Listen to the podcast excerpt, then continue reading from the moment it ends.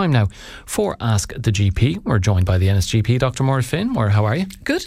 Lovely Thank- to see you. Likewise. uh, Spring thanks- weather. It's lovely, isn't it? Yeah, and I like I even noticed driving to work in the morning now it's getting brighter as well. It'll put a bit of a pep in your step. Oh, it's lovely and getting and bright in the evening, being able to go for a walk in the daylight. It's lovely. Yeah. God, is it any wonder animals hibernate for the winter? No, I I can't blame you're them. actually. yeah. Given an opportunity, I would do the same. Uh, Actually. w- wouldn't we all? Wouldn't we all? So, uh, for this week's Ask the GP, you're going to discuss muscle injury and tendonitis. yeah. Okay. Because they're very, very frequent injuries, aren't they? You know, and uh, affect every age group.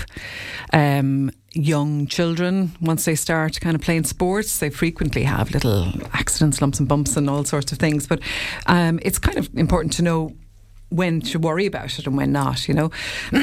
so for children, obviously, you know, if there is a kind of a, a, a fall or a, a very obvious trauma and there's a kind of an acute swelling in a very tender area, like, you know, falling onto a, an arm or a leg or something, it's really important to check that there isn't a bone, a bone broken or, or you know, some sort of a fracture.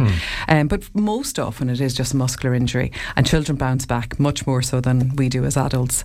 Um, the way to avoid those kind of injuries is really to make sure that you warm up as much as you can, you know, because your muscles are kind of like, okay, so they're the, the sinewy um, structures that obviously move your bones, but they're attached then to the bone by tendons, and they are like bungee cords, you know, so. Yeah. Um, if you start kind of if you do something really really dramatic without actually kind of giving it a little bit of a, a warm up you can actually tear the muscle or the the tendon very very easily. You don't tear it fully often you just kind of tear a few fibers in it but that can be very painful. And what your body does when you actually do something like that is that it tries to repair itself and that process is causes inflammation. Now the process is to heal you but it actually in itself causes you pain as well. So hmm. so if you have um, any kind of a muscular or tendon injury that you can identify where it came from, the best thing to do is to rest it, ice it, because ice kind of restricts some of that kind of swelling that will kind of gather in the area of the injury. Elevate it um, and sometimes compress it, and that there's an acronym for that. It's RICE, R I C E. So rest, uh, ice, compression, and elevation. And you do all or most of those things with most injuries, and that actually is kind of a very simple, safe answer to an awful lot of injuries, particularly if you know that there isn't anything more sinister involved. Um, it's really kind of good to mention as well that there is a really good service in Ennis, the local injuries unit, that I don't know if everybody's aware of it, that will deal with minor injuries like that cuts, sprains, rashes, um, possible breaks. And it, they're in Ennis. They, you need a, a, letter, but um, they're open from 8 to 8. Very, very, very good service. Um, and they will deal with anything of that nature. And usually, then, if this injury isn't settling down in a few days, you may need non-steroidal anti-inflammatory medication. Kind of go with paracetamol first, but then maybe uh, non-steroidal.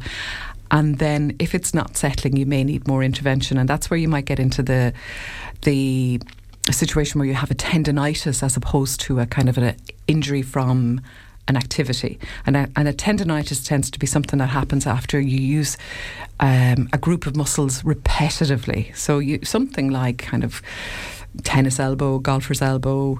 Um, Could something as innocuous, Moira, as you know, doing the same uh, movement at your like computer in work, Absolutely. even el- your elbow, or as you say, tennis Yeah. elbow, or whatever. And you know, when you're moving a mouse, even Yeah. that can actually do it to your elbow.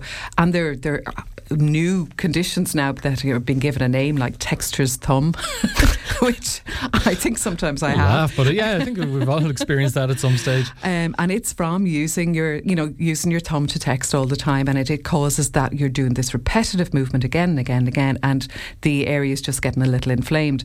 Um, so if you're at risk of any of those things, it's really good to identify it. So looking at your desk and your activities, looking at which hand is dominant is really a good idea because um, if you're right-handed, you tend to use that. Can you use your left hand more often? Can you use your left hand on the? Can you lo- use it on the mouse? You know, you might avoid um, developing a repetitive strain injury on the other side.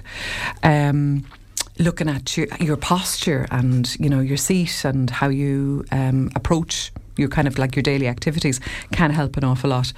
So, um, so with a tendonitis, once it's identified, it's a gradual thing. It, uh, develops over time. It can be really painful though, and it can cause a lot of distress. And it's a difficult thing to treat because what you normally say is rest it. Now, who can, you know, you can't necessarily kind of stay away from the computer or the mouse or whatever. Um, you try to, you try and modify your activities. You may try anti inflammatory medication. We usually try, say, for thumb or finger injuries, you'd try a gel first because mm. it's, you know, you're not taking an oral medication. If that doesn't work, you might take an oral medication. And then down the line, you might actually have to have it injected, which would be if the, the symptoms really just are not resolving. And what they do then is they're injected with a steroid and a local anaesthetic. So you get instant relief and then you get some anti inflammatory action from the steroid. It's not, you know, it's not something you do all the time and it's something that's much much better for joints in the upper limb than the lower limb because you shouldn't do it on weight bearing joints so there's a restriction how often you can do that as well so ideally you try and avoid these injuries or these repetitive strain uh, conditions rather than trying to treat them. Is tendonitis and those kind of muscle injuries, you know, uh, and tendonitis in particular, something you can fully get rid of, Moira, or is it just something that once you have it, you can the best thing you can do really is hope for is just keep it at bay? Depends on the extent of it. If it is just an itis, if it's just an inflammation, yes, it will recover in time. But when you say time, it could be eight weeks, you know, maybe even longer.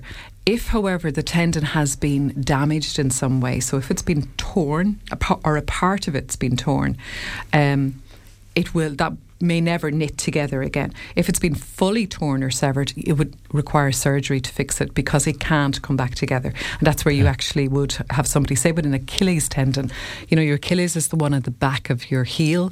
And if that is completely severed, it is impossible to heal without surgery, where it's just sewn back together, basically.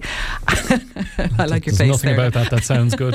um, and then you're putting a boot and everything, but it, you can make a full recovery then, but only you know only if it is actually surgery. There's a surgical intervention. Okay, um, we'll move on to listeners' questions. Plenty mm-hmm. of people looking to pick your your brains. Um, one here from a listener who says, uh, "Hi, Dr. Mora. I have a very underactive thyroid, which I have uh, pain in my thyroid at the moment. I run and it's running through my tongue, shooting pain. I can't get my thyroid regulated at all.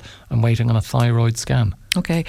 Uh, underactive thyroids are incredibly common, actually, and it's your thyroid is a gland that basically kind of helps your kind of modifies your metabolism is the best way to explain it. So if it's underactive, you're slowed down. You know, you're mm. you're sluggish, you're cold, you're tired, you're constipated. If it's overactive, which is less common, you tend to be kind of hot and sweaty and maybe have palpitations.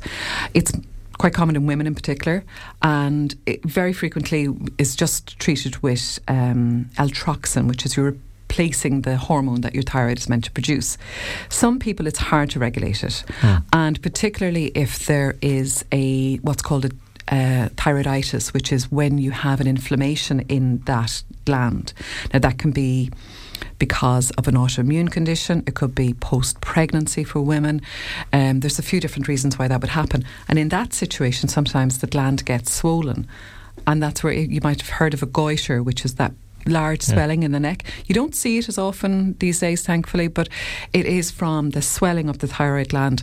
If this person is waiting for a scan, I would imagine that's what uh, that person has um, because the, the gland is a little bit swollen, especially if there's pain in it. It could be that there's an infection or an inflammation in the gland. Um, pain up into the tongue would be a little unusual, but it could happen. And in very severe cases, it can even be so swollen that it causes a bit of breathlessness or kind of restriction in your throat. But they're very un- uncommon presentations. Okay. Um, most often it's just a matter of ma- balancing the medication, getting the having blood tests. um, changing the medication prescription depending on the blood test result and how you feel, and the rest of it will probably hopefully just settle down. Okay. So. Uh, another one here on 086 1800 964 uh, says, um, uh, This is my question from where I have a lump under my bicep. It's painful to touch. I've also noticed I've lost power in that arm as well. Any advice on it? Oh, okay. Well, and that's kind of what we've been talking about. Mm. So the bicep obviously is the muscle in the uh, your your arm, upper arm, and a lump under it is unusual. A lump in it would be more likely, you know. For me, it's a lump on it. I think the lump is my bicep.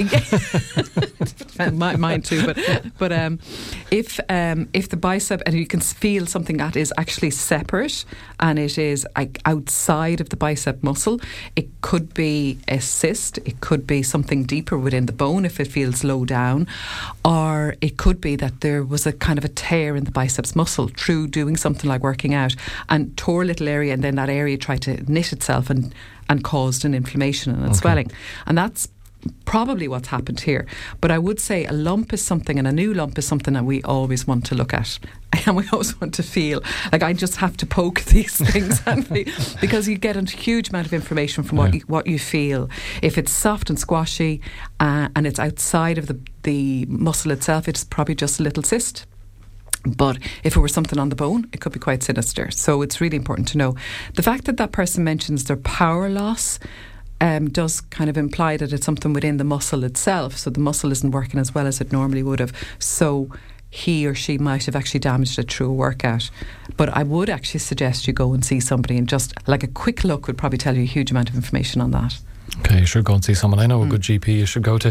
Uh, and uh, she's uh, finished now. Thank you very much, Dr. Moira. You're welcome. If you ever have any questions for Moira, do send them in to us, uh, like the ones I've just read out from our listeners. 086 1800 964 is our text and WhatsApp number. And uh, we'll let you get back to your, your busy workload, and we'll speak to you again in a couple of weeks' time.